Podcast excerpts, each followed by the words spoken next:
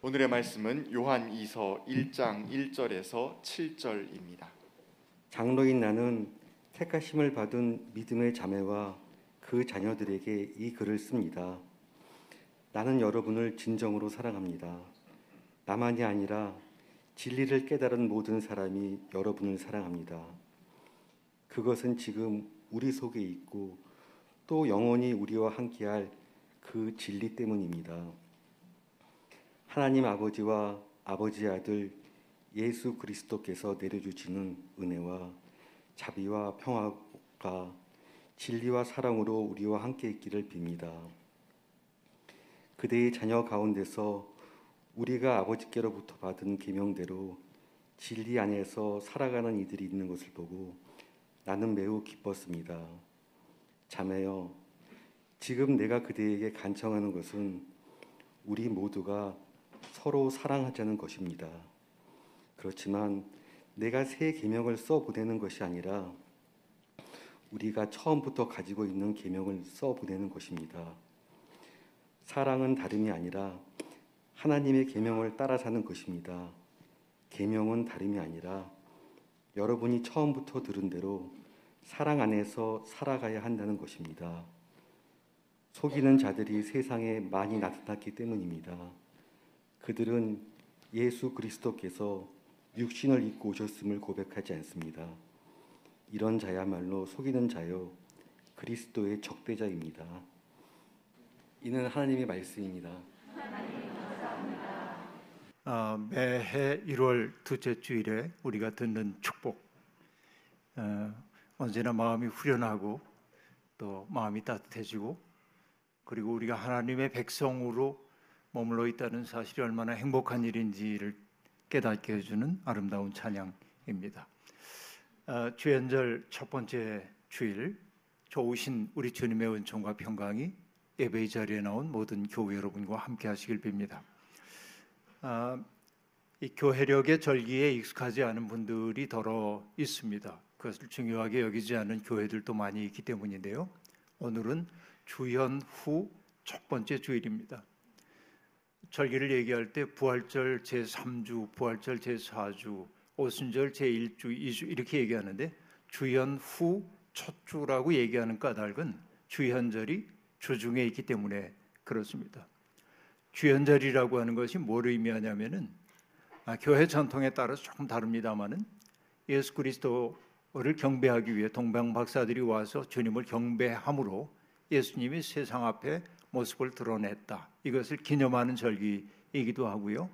또 어떤 교회 전통에서는 예수님이 요단강으로 오셔서 세례자 요한에게 세례를 받으시고 하늘에서 소리가 들려와서 예수님이 하나님의 아들로 세상 앞에 모습을 드러냈다. 그런 의미에 드러냈다. 이것이 주현절이 된 것입니다. 주님이 현현하셨다 하는 거죠. 그날은 성탄절로부터 열 이틀째 되는 날로 못 박혀 있습니다. 그래서 서양에서는 12일째라고 얘기하기도 하는데요. 아, 바로 1월 6일 날이 주현절입니다. 그래서 오늘은 주연 후 첫 번째 주일이라고 우리가 그렇게 얘기하고 있는 것이죠. 24절기로 보자고 한다면은 이 주연절기는 어디에 해당하냐면은 어, 우리 지금 보면은 소환절기를 우리가 지나고 있는데 소환과 대한 지나고 그리고 이제 24절기의 시작인 입춘이 있고 그 다음에 우수가 있는데 이 네 계절을 포함하는 것이 어, 바로 주현절기라고 볼 수 있습니다. 그러니까 겨울과 아, 봄이 맞물려 있는 이 지점에 주현절 절기가 들어있다 이렇게 보시면 틀림이 없겠습니다. 어, 저는 어, 강이나 바다보다는 산을 더 좋아하는 사람인데요. 산의 네 계절 모두를 좋아하지만 그래도 굳이 어, 어느 산을 제일 좋아합니까? 라고 말씀드리면 저는 겨울산을 제일 좋아한다고 이야기를 합니다. 겨울산에는 사람들이 덜 오기 때문이기도 하지만 꼭 그런 것만은 아니고 어, 겨울산에 봉우리에 흰 눈을 이고 있는 모습을 보면 뭔가 숭고하고 장엄한 생각이 떠오르기도 하고요. 그뿐만이 아니라 어, 그 잎들이 다 지고 졸가리만 남은 어, 나무들을 바라볼 때마다 마치 고행하는 수도승들이 거기에 서 있는 것처럼 느껴져서 왠지 가슴이 뭉클해지곤 합니다. 나무는 환경이 좋지 않다고 그래서 나 여기 있지 않을래 하고 자리 옮기지 않죠. 그 자리에서 버텨내는 거지요. 인생이란 때때로 저런 것 같다 하는 생각 때문에 저는 겨울나무를 바라볼 때마다 마음의 감동을 느끼곤 합니다. 그래서 혼자 겨울산을 거닐 때면 저도 모르게 중얼중얼 부르는 동요가 있습니다. 여러분도 아마 짐작이 되시는지 모르겠는데요. 나무야 나무야 겨울나무야 눈 쌓인 응달에 외로이 서서 그죠? 외로이 서 있어요. 아무도 찾지 않는 추운 겨울을 바람 따라 휘파람만 불고 있느냐. 그렇죠? 이 2절 가사도 매우 좋습니다만은 1절만 얘기하고 말겠습니다. 겨울은 어떤 계절입니까? 겨울은 우리가 이렇게 웅크러들지요. 밖으로 확산하는 계절이 아니라 안으로 수렴하는 계절입니다. 안으로 자기를 침잠하고 그리고 거두어 들이는 계절이 바로 겨울이라고 얘기할 수 있겠습니다. 그 때문에 우리가 지나고 있는 주연절기는 우리의 허장성세 떨쳐버리고 내 속으로 깊이 파고들어서 이미 내 속에 계신 그리스도와 더 깊이 만나는 절기가 바로 주연절기가 되어야 한다는 말씀을 드리고 싶은 겁니다. 오늘 요한 사도는 아, 교회를 가리켜서 뭐라고 얘기하냐면 택하심을 받은 믿음의 자매라고 말하고 있고 성도들을 가리켜서는 그 자녀들이라고 말합니다. 여러분 택하심이라고 하는 이 단어를 들으면 가슴이 울렁울렁하지 않습니까? 내가 택함 받았다는 이 사실 말입니다. 택함은 일종의 호명이라고 볼 수 있습니다. 부르심이란 얘기죠. 아, 월드컵이 끝난 지가 한참 되었습니다만은 아, 이번 2022년 월드컵의 우승 후보로 꼽혔던 나라가 브라질이었던 것 같습니다. 그 때문에 그랬을까요? 외국 언론이 아, 브라질 선수들이 국가대표에 호명되는 그 장면을 카메라에 담기 위해서 그 대상이 되고 있는 선수들의 집에 카메라를 설치해 놓고 TV를 통해 국가대표 선수들이 호명되는 그 장면을 보여주었습니다. 자기 이름이 호명되었을 때 선수들이 뻘떡 자리에서 일어나가지고 껑충껑충 뛰고 가족들이 함께 부둥켜 안고 눈물을 흘리고 이런 모습을 지켜봤습니다. 물론 호명되지 않은 우울한 집은 비춰주지 않았지만 이렇게 정말 그 호명되었다는 그것이 그들에게 얼마나 행복을 주고 있는지를 보면서 정말 택하심을 받는다는 게 저렇게 큰 기쁨을 주는구나 이렇게 느낄 수 있었습니다. 하나님을 믿는 사람들은 누구나 다 택하심을 받은 사람입니다. 오늘 이 예배 자리에 나온 여러분 모두가 다 하나님의 택함을 받은 사람입니다. 바울 사도는 이렇게 얘기했죠. 사람이 마음으로 믿어 의에 이르고 입술로 고백하여 구원에 이릅니다 라고 말합니다. 그런데 내가 마음으로 믿고 입술로 고백하는 나의 능동적 그 행위의 바탕은 뭐냐면 하나님의 부르심이 선행되어야 한다는 것입니다. 하나님이 부르지 않으면 믿을 수 없어요. 하나님이 우리를 미리 선택해 주지 않으면은 주님의 이름을 부를 수 없어요. 내가 하나님하고 부를 수 있는 까닭은 하나님이 우리 속에 하나님에 대한 그리움을 심어 주셨기 때문입니다. 그러니까 택하심이 먼저다 하는 얘기입니다. 택하심과 부름 없다면 믿음도 불가능합니다. 그런데 여러분 우리는 이런 질문을 해야 합니다. 하나님은 누구는 택하시고 누구는 버리셨나? 이 질문이 우리에게 있습니다.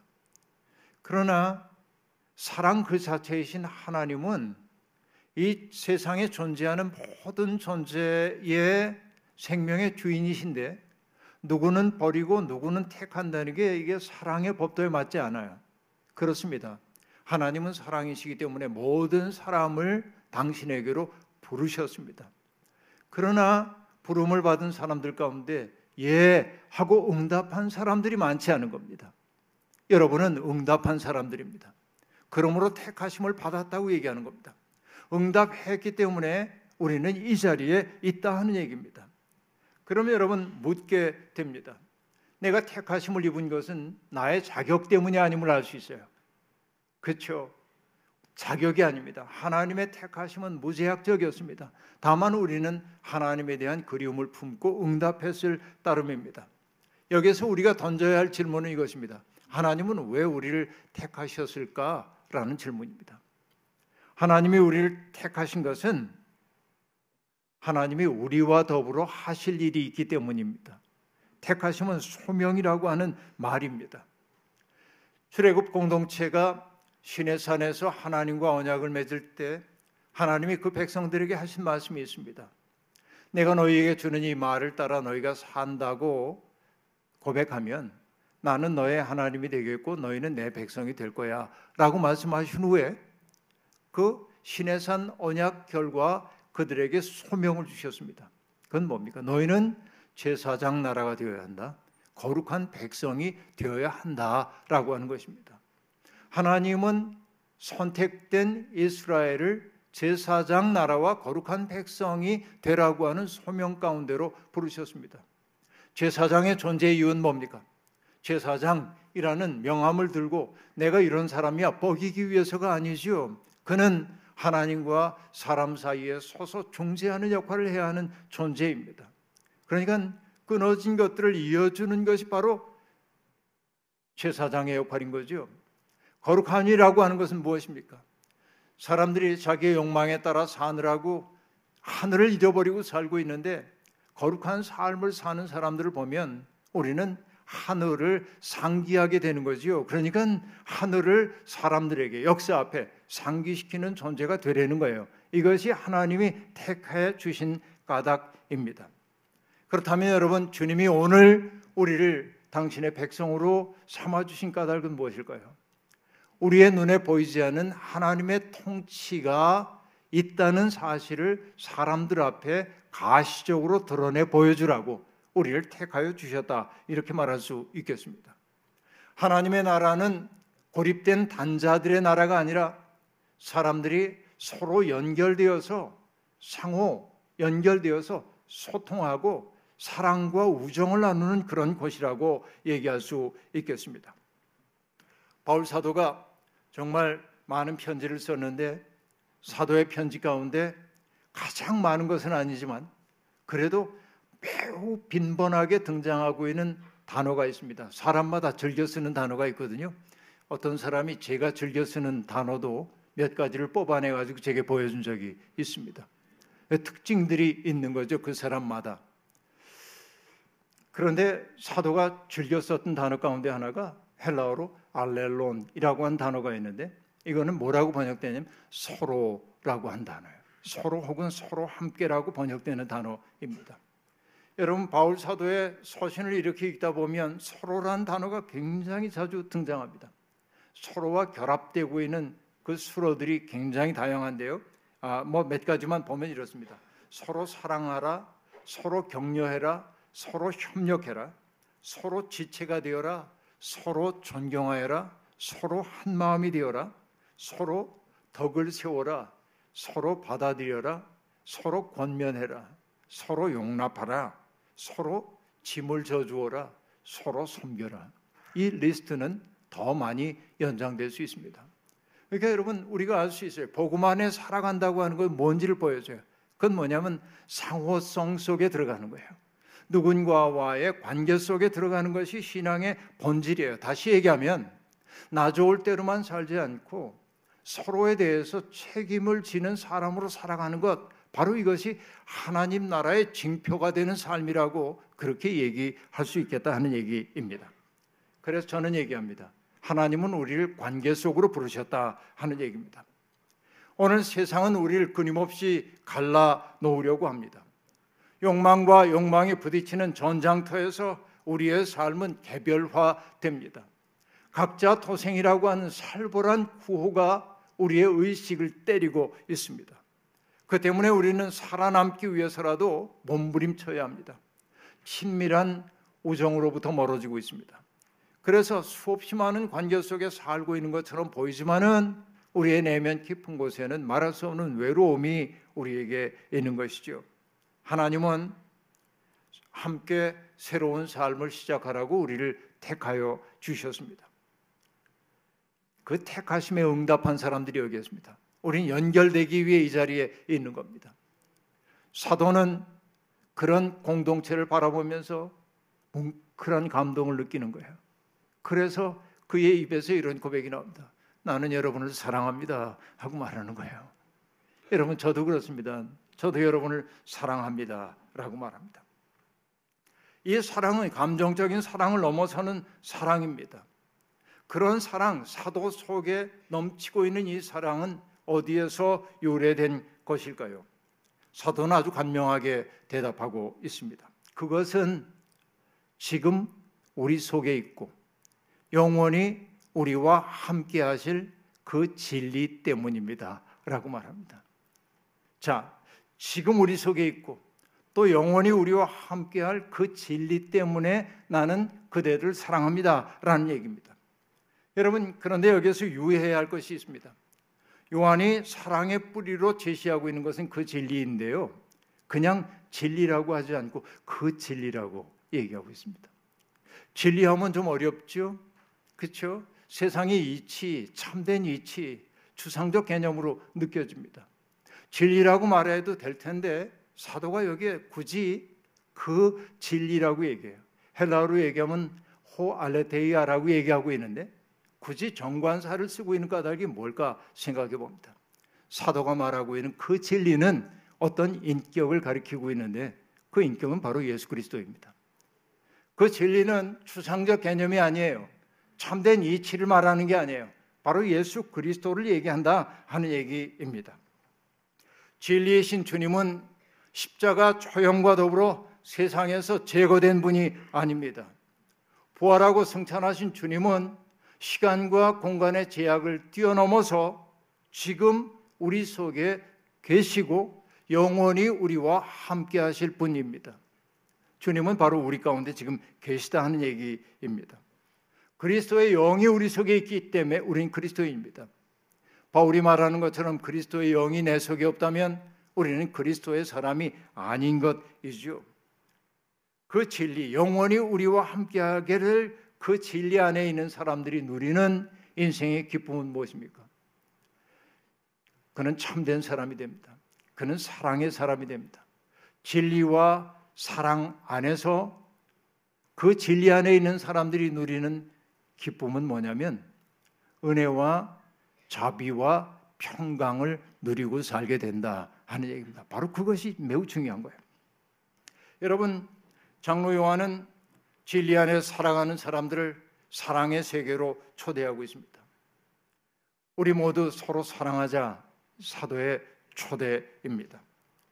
우리 시대에 사랑이라고 하는 단어는 낡아 빠진 단어가 되어버리고 말았습니다. 세상에서 수없이 많은 사랑의 담론들이 굴러다니고 있습니다. 낡아 빠진 단어가 되어버리고 말았습니다. 분명히 자기 욕망인데 그걸 사랑으로 치장하는 경우도 많이 있습니다. 숭고한 단어가 남용되고 있습니다. 물론 사랑이 모든 존재의 뿌리이자 핵심이라는 사실은 변하지 않습니다. 사랑이 없다면 여기에 있는 우리는 존재할 수 없기 때문에 그렇죠. 그러나 여러분, 시간은 모든 것들을 다 낡게 만듭니다. 연인들의 뜨거운 사랑의 고백이 무관심과 증오로 바뀌기도 합니다. 감정적인 사랑은 지속될 수 없습니다. 여러분, 나는 영원토록 이 사랑으로 그대를 사랑할 거야. 거짓말입니다. 그럴 수 없습니다. 누구도 그럴 수가 없어요. 사랑은 지속성이 없기 때문에 그렇습니다. 감정은 부침을 겪게 마련입니다. 여러분 동일한 사물 아무것도 안 하는 동일한 사물도 내 감정 상태에 따라서 어떤 때는 곱게 보이고 어떤 때는 밉게 보이기도 합니다. 그게 인간의 존재인 것이죠. 그러므로 감정의 바탕을 둔 사랑은 불안정하다고 말할 수 있겠습니다. 그럼 여러분, 우리 서로 사랑하자고 하는 이 얘기는 불가능한 일에 대한 요구일까요? 그렇다고 한다면 사도의 요구가 잘못된 것이겠죠. 불가능한 것 요구한다면 사도가 잘못한 겁니다. 그러나 사도는 서로 사랑하자는 그 이야기를 그냥 하는 것은 아닙니다. 왜냐하면 그가 경험한 바가 있기 때문에 그렇습니다.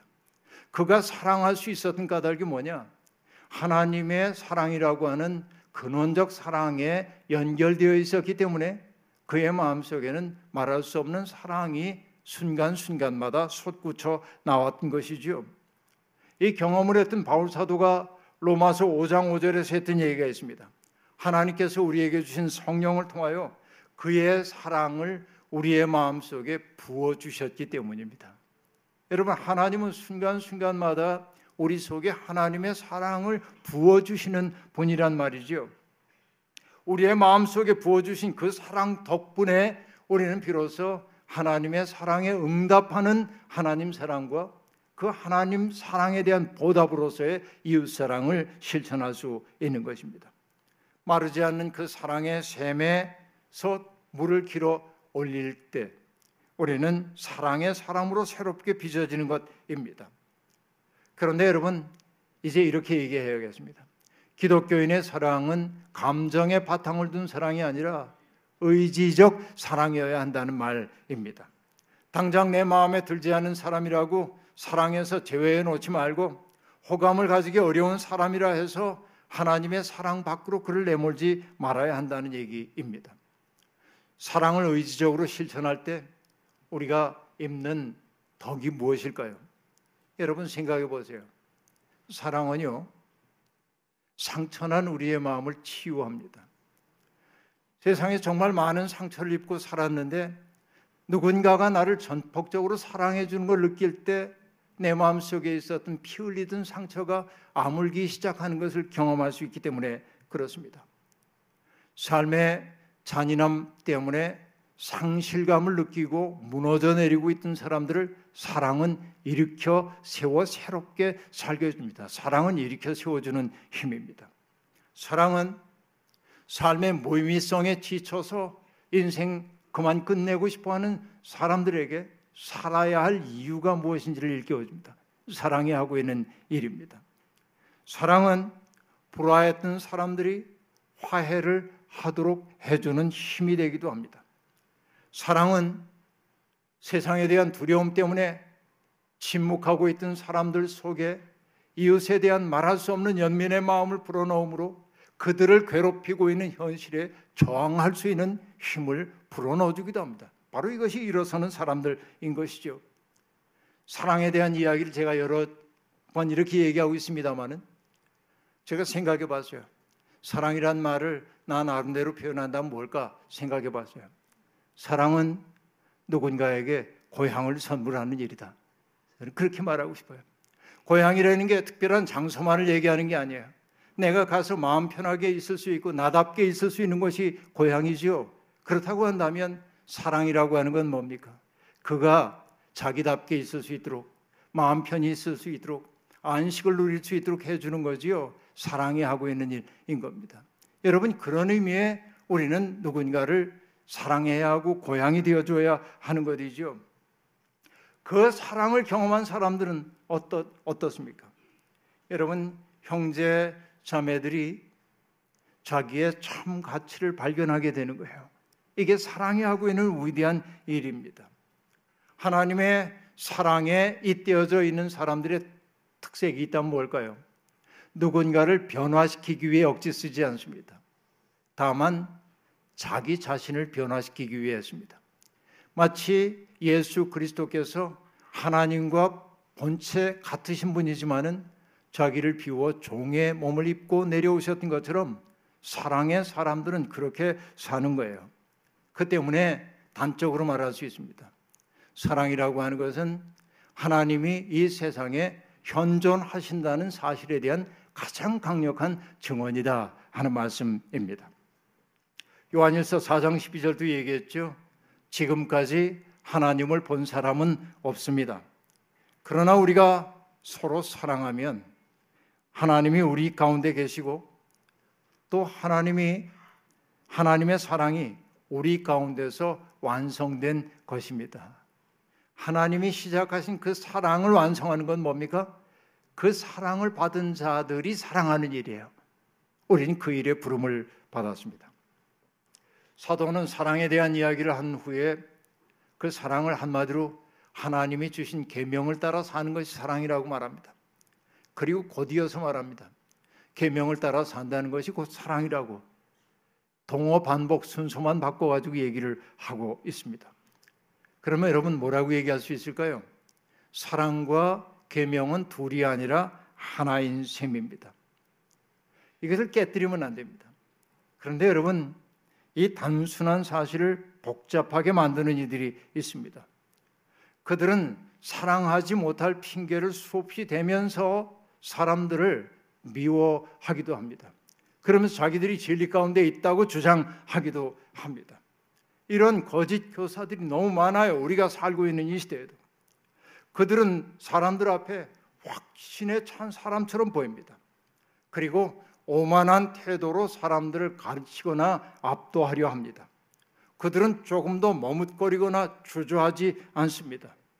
저는 그들을 보면서 무지하기에 용감하다. 이렇게 말하는데요. 그들은 내가 틀릴 수도 있습니다. 라고 절대로 말하지 않습니다. 여러분, 내가 틀릴 수도 있습니다. 이건 여러분 제 책상 위에 놓여 있는 책 제목인데요. I may be wrong이라고 얘기하는 제목의 책인데 내가 틀릴 수도 있습니다. 이게 여러분 성숙한 영혼의 태도예요. 나는 언제나 옳다고 생각하는 건 미성숙한 영혼의 특색입니다. 여러분 에머슨이라고 하는 분은 어리석은 일관성은 편협한 정신의 헛된 망상이라고 얘기했습니다. 어떤 사람이 정말 일관적인 것 같아요. 자기 확신 속에 있어. 자기 밖으로 절대 안 나가요. 그건 뭐냐? 확신을 가진 사람이 아니라 망상에 빠진 사람인 경우가 대부분인 거예요. 그런 이들이 지도자 노릇을 하면 문제예요. 종교 지도자건 어떤 지도자건 마찬가지입니다. 그런 이들을 잘 식별할 수 있어야 돼요. 그러면 여러분 진짜와 가짜를 어떻게 식별할 수 있을까요? 간단합니다. 어떤 사람이 그 진리 가운데 있는지를 알아보려면 그의 주변에 만들어지고 있는 분위기를 보면 알 수 있습니다. 그의 주변에 자비와 사랑과 평화의 기운이 따뜻하게 퍼져가고 있다고 한다면 그는 그 진리 안에 있는 사람으로 보아도 괜찮습니다. 그러나 세상 없는 말을 한다고 해도 제 아무리 확신에 찬 말을 한다고 해도 그의 주변에 냉소와 혐오와 악다구니가 넘친다면 그는 의심스러운 사람입니다. 아니 성경이 얘기하는 것처럼 그리스도의 대적자인지도 모릅니다. 이걸 우리가 분별할 수 있어야 합니다. 여러분 요한은 욕신을 입고 오신 그리스도를 부인하는 이들은 속이는 자요 그리스도의 적대자라고 말합니다. 이것은 물론 육체를 천하게 여겼던 영지주의적 이단을 경계하기 위한 말 이지만 이것은 2000년 전의 문제만이 아니라 오늘에도 이런 경향은 여전히 나타나고 있습니다. 하나님은 지금도 우리 안에서 활동하시고 우리 속에 하나님이 기뻐하시는 일을 꿈꾸게 하시고 그 일을 실천하도록 해주시는 분입니다. 그 때문에 저는 빌립보서 2장 13절에 나오는 이 말씀을 보면서 신앙생활이란 고백을 삶으로 번역하는 과정이라고 말하곤 합니다만 바로 이것이 육신을 입고 이 세상에 오신 그리스도를 긍정하는 일인 거예요. 내가 삶을 통하여 예수 그리스도를 구현해 내는 것이 그리스도에 대한 참다운 고백이라 는 얘기입니다. 그러니까 예수님이 육신을 입고 오셨다는 말을 오늘로 돌리면 그렇게 된다 저는 느낍니다. 세상에는 입으로는 주님을 시인하지만은 삶으로 부인하는 이들이 많이 있습니다. 바울 사도는 고린도 교회에 있으면서 오만에 빠진 사람들을 경고하며 이렇게 얘기합니다.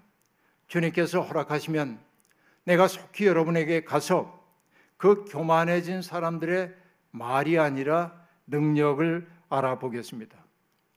하나님의 나라는 말에 있지 않고 능력에 있습니다. 이렇게 말합니다.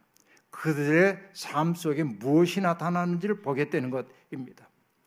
지금 우리는 자기 자신을 성찰해 봐야 합니다. 나의 있음이 내 주변에 어떤 사건과 파장을 일으키고 있는지를 여러분 생각해 보십시오. 내가 있는 곳에 따뜻한 우애와 사랑의 분위기가 감돕니까? 내가 있는 곳에 사람들이 명랑하고 유쾌한 기운을 유지합니까? 내가 있는 곳에 사람들이 정직해지고 용감해지고 있습니까? 내가 있는 곳에서 사람들이 화해하고 용서하는 기쁨을 누리고 있습니까? 내가 있는 곳에서 사람들이 거룩한 삶에 대한 열정을 품기 시작합니까? 그러면 여러분 그 진리 안에 있는 분들이 맞습니다. 만약에 그렇지 않다고 한다면 우리는 여전히 그 진리 밖에 있는지도 모르겠습니다. 여러분 사랑이 식어버린 시대입니다. 다시금 사랑의 모닥불을 피워야 할 때입니다. 모닥불을 피우면 그 불의 주인이 내가 아니라고 그래도 마음 시리고 손 시린 사람들이 모닥불 주위로 몰려드는 것처럼 우리가 그 진리 안에서 사랑과 은혜와 자비의 삶을 살기 시작하면 많은 이들이 시린 손과 마음을 녹이기 위해 다가오게 될 겁니다. 주연절기 내내 그 진리 안에서 걷는 동안 우리의 몸과 마음 속에 하늘의 빛이 하늘의 볕이 스며들기를 주의 이름으로 축원합니다. 아멘. 주신 말씀 기억하며 거듭의 기도 드리겠습니다. 하나님, 주님은 이미 우리 마음속에 오셔서 거하고 계십니다.